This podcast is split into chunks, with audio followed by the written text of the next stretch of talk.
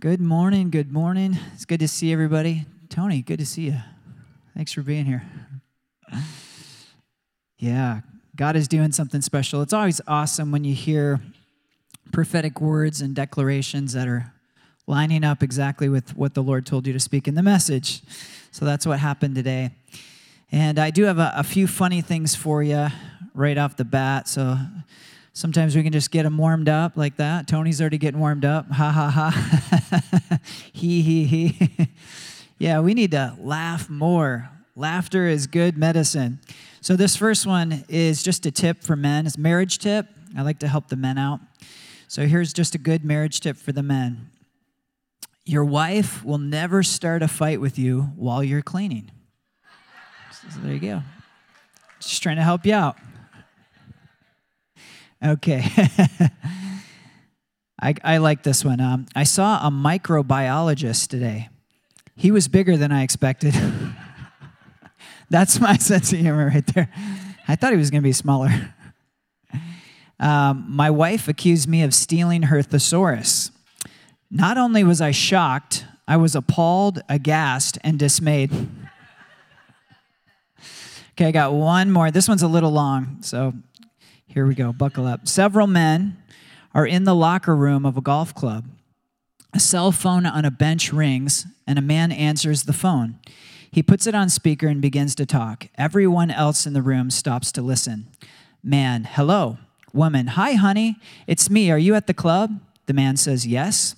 She responds, I'm at the mall right now and I found this beautiful leather coat. It's only $2,000. Is it okay if I buy it? Sure. Go ahead if you like it that much. She continues, I also stopped by the Mercedes dealership and I saw the new models. I saw one I really liked. Well, how much? She said, It's 200,000. He said, Well, okay. But for that price, I want it with all the options. She responded, Great.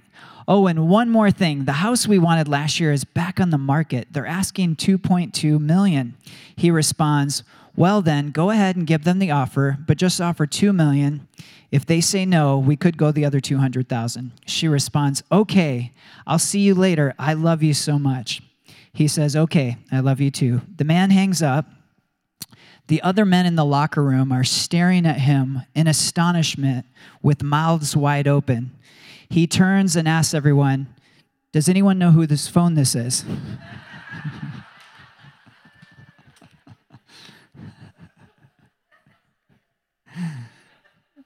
That's a good one. Thank you, Jesus. Father, we just thank you so much. You're so good. You're a God of joy. You're a God of breakthrough. You're a God of victory. And we thank you that you've given us the victory already in our Savior, Jesus Christ. So I declare victory this morning. I declare victory over every person here and breakthrough over every person here, God. God, that this is the year to see breakthrough and victory and to step into deeper levels of the promise that you have for us. God, I bless each person here. I ask for your anointing to be upon this word today. In Jesus' mighty name, amen. Amen, amen. All right. God is, is breaking down walls today. There's a spirit of victory and breakthrough in this house. So, we've been talking all year about going into the promised land. How many know God wants to get you into the promised land? He took you out of Egypt to take you into the promised land. He brought you out to take you in. Look at your neighbor and say, He brought you out to, to take you in.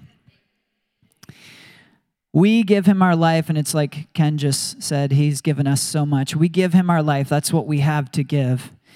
And he gives us himself, and he gives us the kingdom. And this is an amazing trade. This is like we everything that we have to give. I mean, you know the Bible says our righteousness it's, it says filthy rags and, and we give him our life and it's like we bring him everything we have and it's like trading a one dollar bill for a billion dollars and all he asks is like give me your one dollar bill and i'm going to give you everything i give you jesus i give you the kingdom so we're so thankful that jesus has given us everything he's given us victory so we give him our life And when we do that, that's our Red Sea moment. They were at the children of Israel, they were at the Red Sea, and the enemies started to come after them. And they were dead unless God showed up. There was no way, there was nothing that they could do. And God does something that they could not do for themselves. He opens up the Red Sea and brings them through on dry ground. This is what happened when you got saved, when you said yes to Jesus. That was our Red Sea moment where we could not save ourselves. Our righteousness doesn't cut it on our best day, but Jesus' righteousness is enough. And when we said yes to Jesus, that's our miracle. He opens up the Red Sea. We come through on dry ground. Amen. So there was two prominent leaders in the story of, of the Israelites coming out of Egypt and into the promised land, and it's Moses and Joshua. These were the two leaders. First, Moses, and then when Moses passed on, it was Joshua. So Moses took the Israelites out of Egypt, but it was Joshua that took them into the promised land. And this is significant because John 1:17 says this. It says the law was given through Moses, but grace and truth came through Jesus Christ. How many know jo- uh, Joshua's name in the Hebrew? It's actually Jehoshua, which is like, it's the same as Yeshua. It's like Mike and Michael, they're, they're the same name. Ye- Yehoshua and Yeshua, it's the same name. And so Joshua's Hebrew name was actually the same as Yeshua. So the Bible says that the law was given through Moses, he was the lawgiver, but he could not bring them into the promised land. It had to be Jesus. Yeshua brings you into the promised land. Amen. The law, your knowledge of the law, how well you can perform the law, your knowledge of good and evil. I love it when Joy talks about the two trees. All that stuff can't get you into the promised land. We get into our promised land through the saving grace of Jesus Christ. Amen. That's the tree of the knowledge of good and evil, law, versus the tree of life, Jesus. Another picture of the same thing. So today we're going to talk about Jericho, and we're going to go uh, look at Joshua chapters 5 and 6. So the context here, and I'm reading if you want to follow along, I think we have it for the screens, but also um, if you're following along in a digital version, I'm going to be in the NIV. So the Israelites now in, Joshua 5, they're actually in the promised land. Um, but Jericho is where God begins to give them the victory over their enemies. So, how many know there's a difference between, okay, we've, we're there, we've come into the promise, but now God's going to begin to give victory over the enemies that you have. And this is what Jericho represents. This is like, I'm going to begin to show you victory against these things that are standing against you in your life. How many want victory today? There's a spirit of victory here, and you can just grab onto it. Just say, It's mine.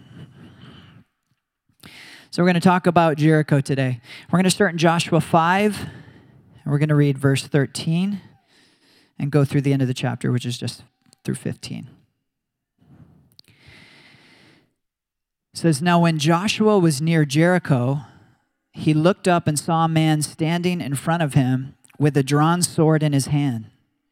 Joshua went up to him and asked, Are you for us or are you for our enemies? Neither, he replied. But as commander of the army of the Lord, I have now come.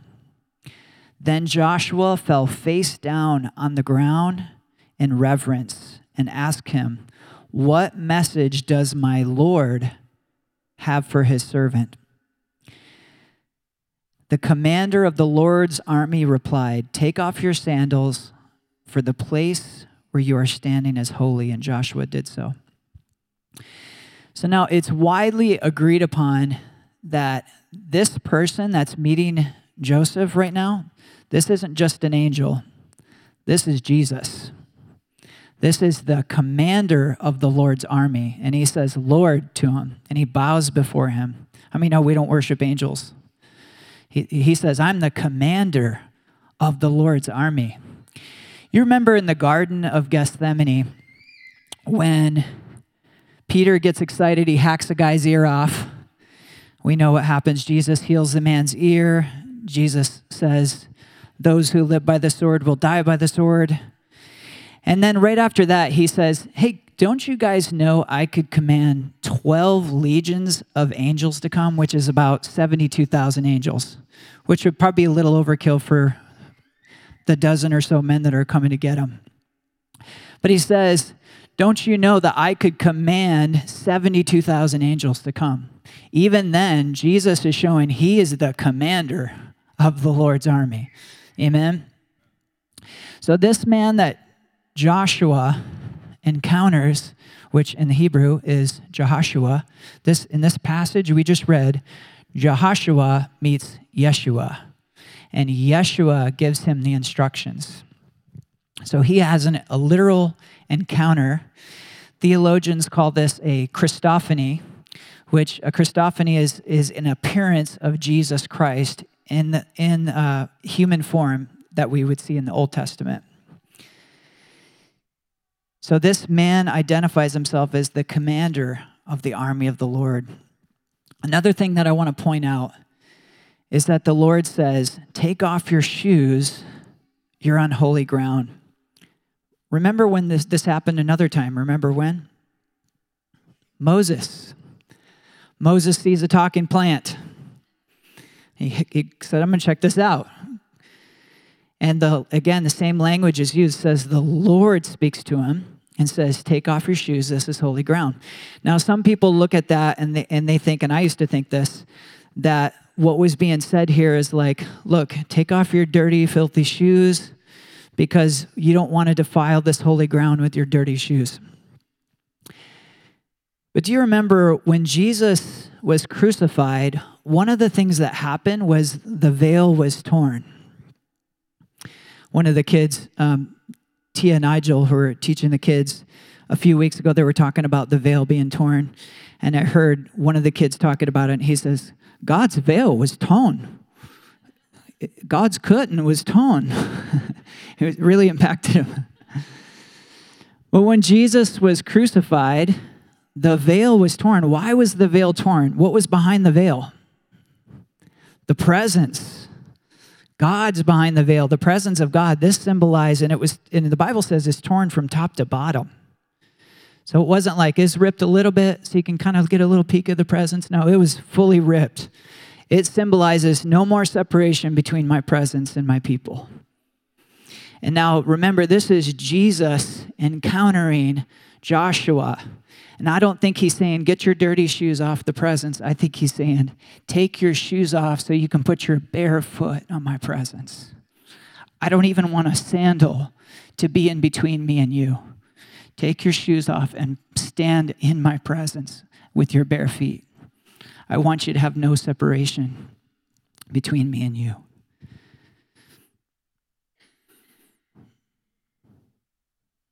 Let's read on Joshua chapter 6, verse 1.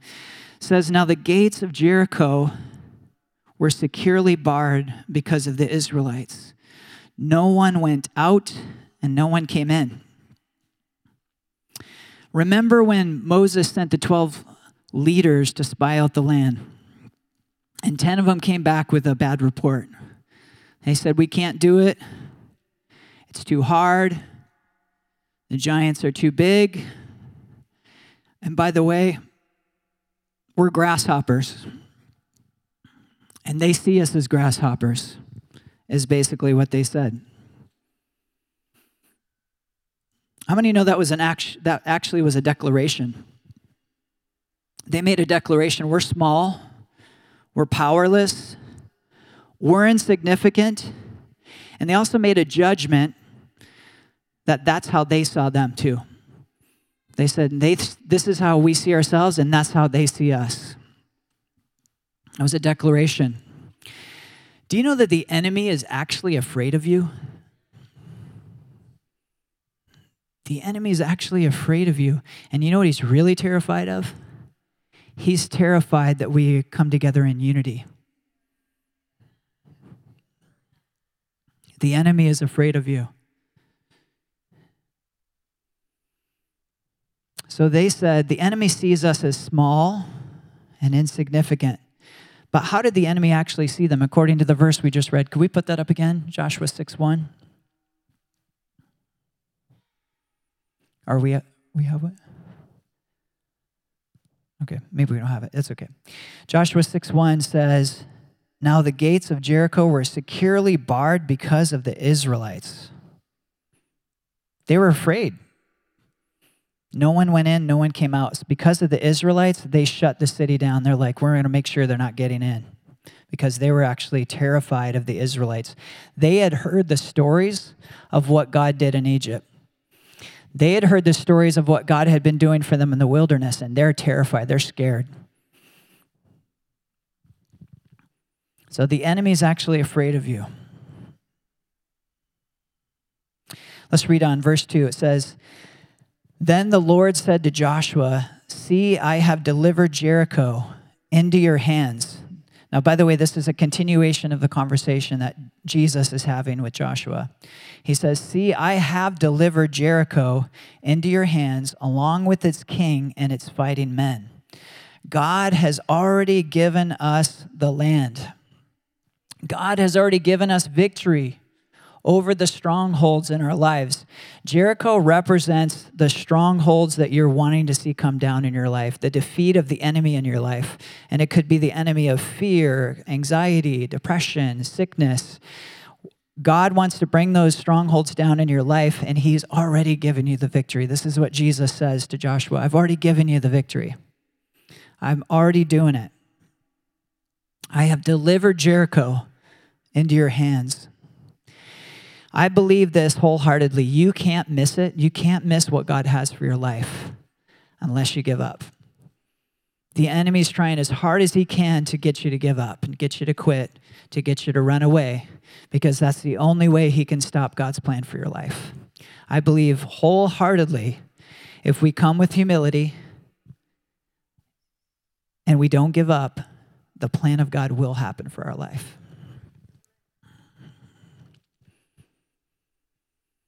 You can't miss it unless you give up. So Jesus continues to talk to Joshua, verse 3 March around the city once with all the armed men. Do this for six days. Have seven priests carry trumpets of ram's horns in front of the ark. On the seventh day, march around the city seven times with the priests blowing the trumpets. When you hear them sound a long blast on the trumpets, have the whole army give a long shout. Then the wall of the city will collapse and the army will go up, everyone straight in. Worst military strategy ever. This does not sound like Joshua's probably thinking like, "Hey, I've got my fighting men ready, and he's going to give us this amazing military strategy." And he's like, "I want you to just walk." And you, you imagine in this conversation, he's probably thinking, uh, then we attack? Okay and then, uh, then blow the trumpet okay and then then we attack after that or? No and then and i want you to scream. Oh okay and then we're to attack. No then the walls are just to come down and you could just march in. He's like oh we're not to have to fight. God's just doing the battle for us. Amen Worst military strategy ever. This is right up there with uh, the battle plan given to Gideon. It's like, hey, take your 32,000 men army, strip it back to 300, and then I want you to go up there with torches and, and trumpets, and then just blow the trumpet and hold up the torches. Surround the enemy, which is you're way outnumbered by. Blow the trumpet, let them know you're there, and hold up a torch. Here we are. this, this is not going to be in a documentary of like military great strategies, right? So it doesn't sound like a good strategy. How many know that the battle belongs to the Lord? The battle belongs to the Lord. Our best plans in the natural are not going to get us into the promised land. Our best plans are not going to get us into the promised land. Our plan is simple rely on the leading of the captain of the Lord's army, Jesus Christ. He's going to lead us into the promised land, He's going to give us the battle plan. Let's read verse 6. So Joshua, son of Nun, called the priests and said to them, Take up the ark of the covenant of the Lord and have seven priests carry trumpets in front of it. What does the ark of the covenant represent? The presence. The presence of God. Don't go into battle without it. I'll just back up for a second. Before the battle, what happened? Joshua encounter had an encounter with God. How many know the battle was actually won in that encounter? It was already done. Sometimes we go to God and we're like, God, when I see the victory, I'll declare victory. But God gave the victory in the encounter. So I want to tell you this morning that's a that's a huge key as we begin to declare the victory, but the victory is won in the encounter with God. That's where he gives us the plan, the strategy, and it's already done before we see it in the natural.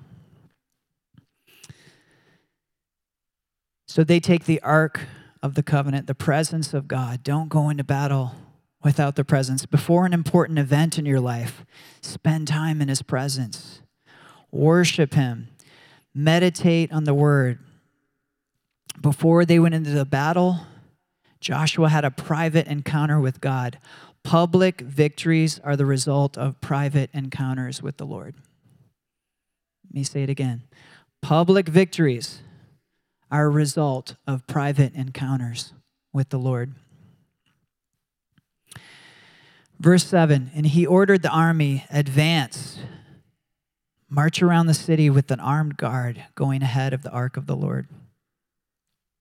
Verse 8 When Joshua had spoken to the people, the seven priests carrying the seven trumpets before the Lord went forward, blowing their trumpets and the ark of the Lord's covenant followed them. The armed guard marched ahead of the priests who blew the trumpets, and the rear guard followed the ark. All this time the trumpets were sounding. But Joshua had commanded the army, this is really important this morning do not give a war cry, do not raise your voices, do not say a word until the day I tell you to shout, then shout. Other translations say this do not shout, don't even talk. Another translation says, not a single word from any of you until I tell you. Do not let one word come out of your mouth until the day I tell you to shout. This is what he was saying. What was the command? Shh. Be quiet. Not one word. March around the city and be quiet. Not even one word. Don't say one word until I tell you. How many know your words are powerful? They are so powerful that they can sabotage God's plan for your life. If you don't know how to use your words, you can be sabotaging God's plan for your life. I believe that he wanted them to be quiet so that there was no chance for them to speak against God's plan. By the way, Jesus didn't tell him to do that. He, he, that was his idea. He's like, I've been around this, this camp for a long time. I've seen them speak a lot of stuff that have really messed us up.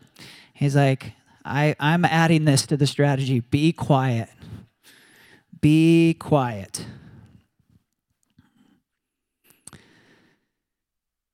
Ephesians 4:29 this is one of my life verses It says let no unwholesome word proceed from your mouth but say but here's how you use your words only such a word that is good for edification according to the need of the moment, so that it will impart grace to those who hear.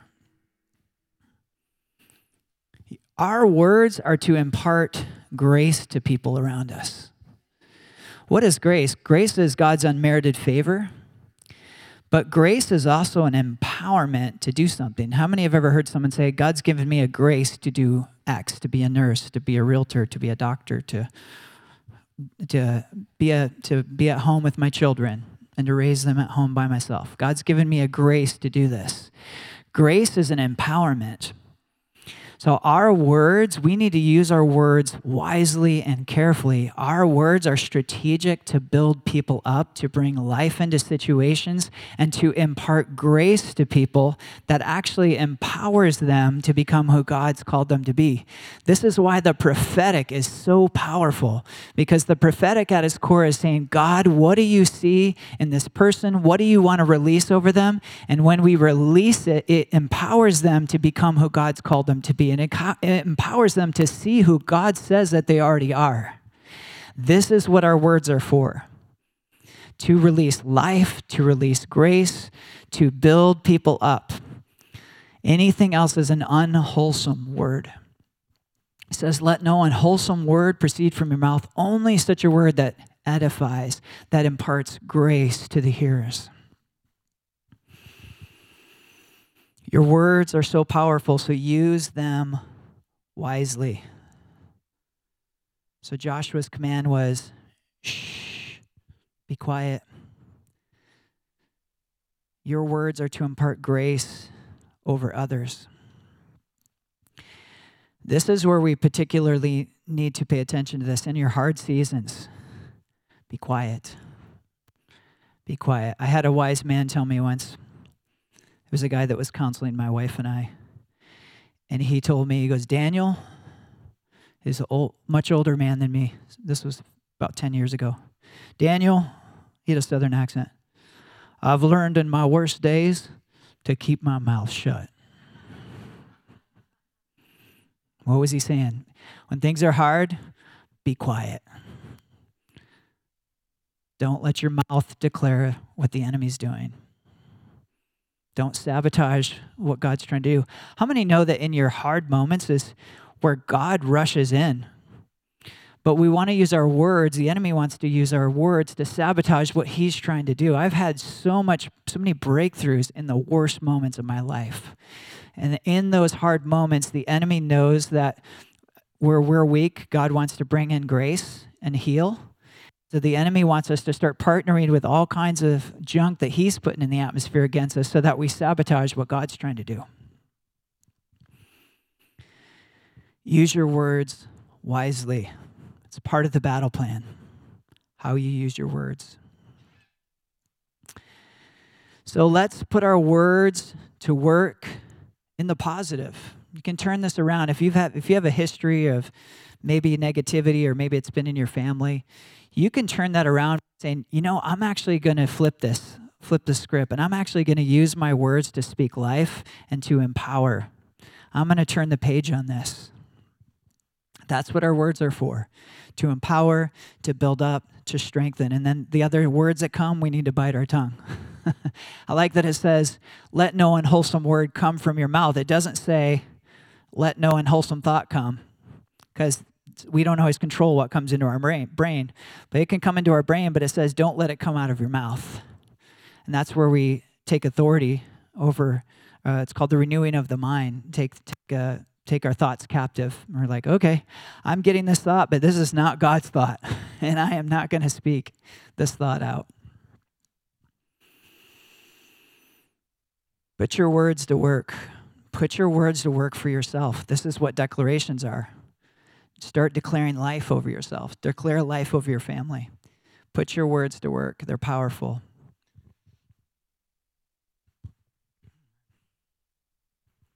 Take a laugh break. Ha ha ha.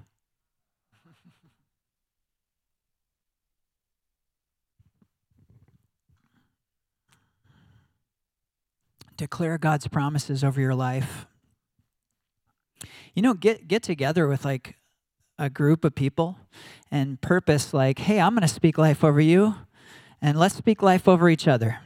Let's just get like two, three families together, and we're all going to say, this is what we want God to do in our life, and we're all going to start making declarations each day about each other. We're all going to start praying for each other and declaring over each other and agreeing for what God wants to do in our lives. Let's drop down to verse 15. Joshua 6:15. On the seventh day, they got up at daybreak and marched around the city seven times in the same manner, except that on that day they circled the city seven times. The seventh time around, when the priests sounded the trumpet blast, Joshua commanded the army. I like this. And this is like, this was probably like a Braveheart moment where, you know, he didn't have a microphone like I do right now. I love having a microphone because I don't like to shout. But I mean, this was probably a big shout. This was, Shout, for the Lord has given you the city. And imagine they hadn't been able to talk for all that time, and now they're ready to unleash it. You can imagine what that would have sounded like about a million people all shouting at once. Shout, for the Lord has given you the city. The city and all that is in it are to be devoted to the Lord. Only Rahab the prostitute and all who were with her in her house shall be spared because she hid the spies we sent. By the way, Rahab's a whole nother message. I'm not going to dive into that today.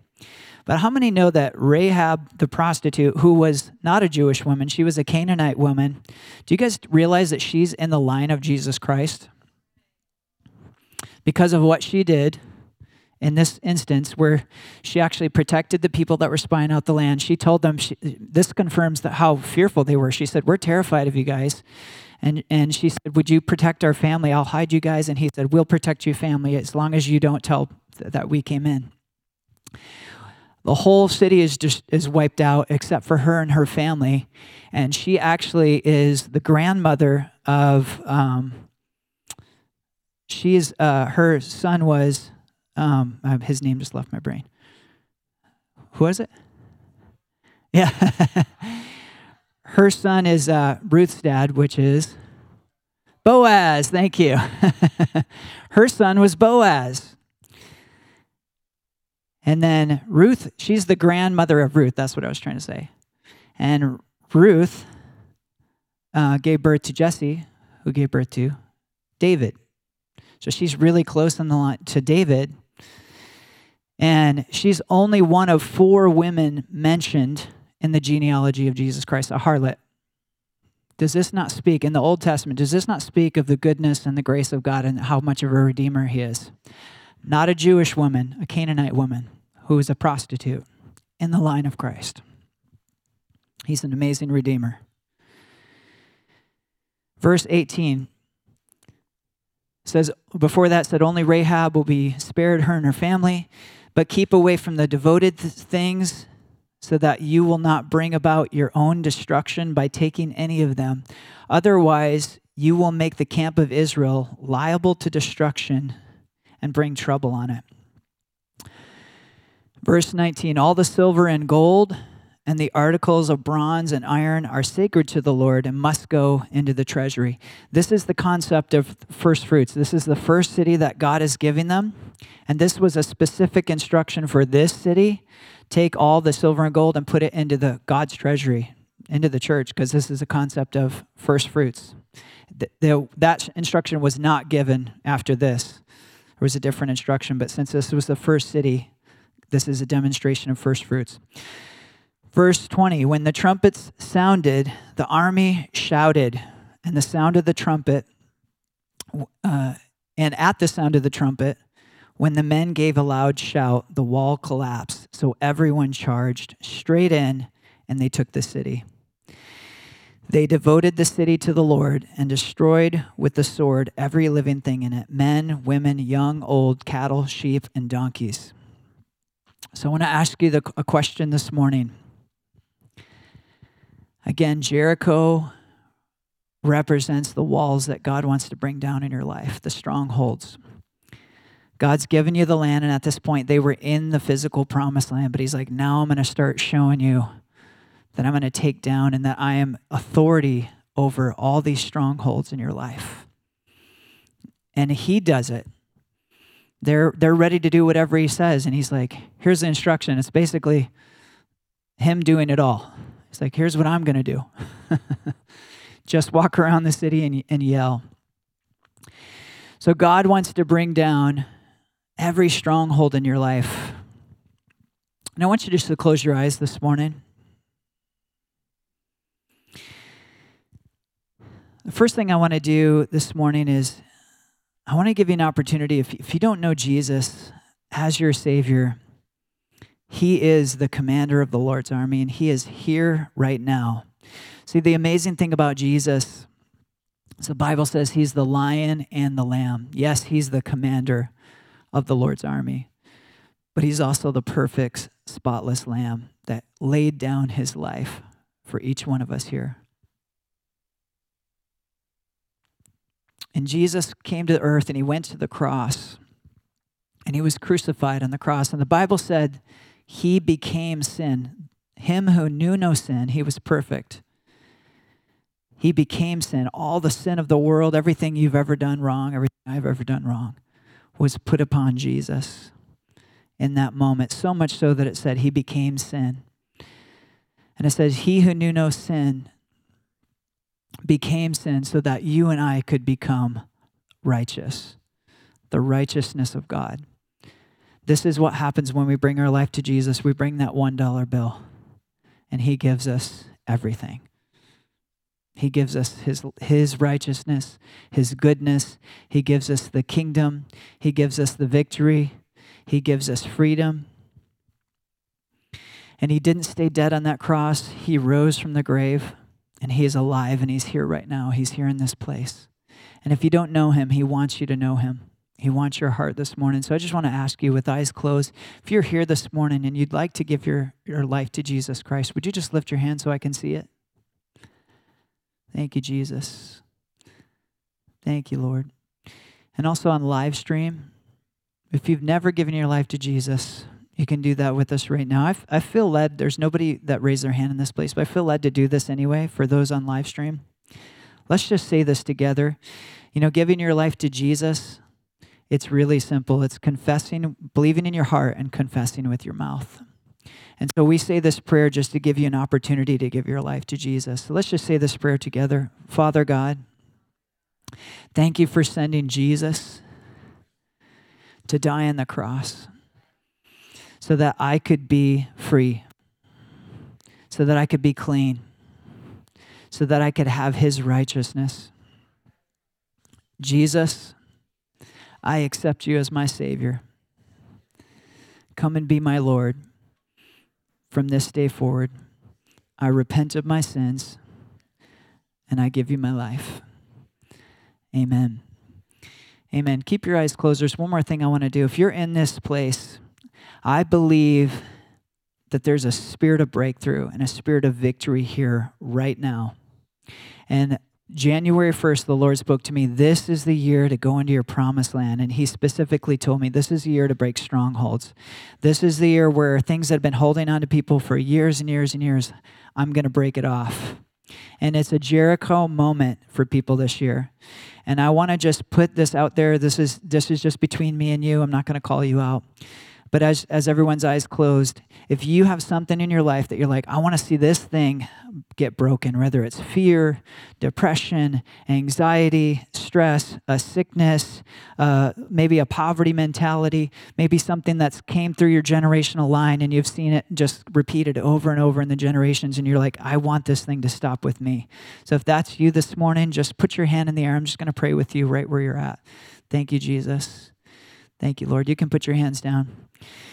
Father God, right now, I thank you, God. This is the year to go into the promised land. This is the year to see the walls of Jericho come down. God, I declare right now over the people that uh, were bold enough to raise their hand in the air, God, I declare that you're coming in right now with power as the commander of the Lord's army and you're breaking strongholds right now in Jesus' name. We thank you that they didn't have to fight on that day because the commander of the Lord's army was there and he was knocking the walls down. So we declare the walls of depression coming down in Jesus' name. I break the spirit of fear against people. I break the spirit of anxiety against people. Right now, I just thank you, Lord Jesus, that you're, you're turning situ- situations around where people have not been using their tongues to do the right thing. And you're turning it around where you are actually calling them into a place where they're going to speak tremendous amounts of life I thank you, God, that you are breaking the back of sickness generationally right now in Jesus' name.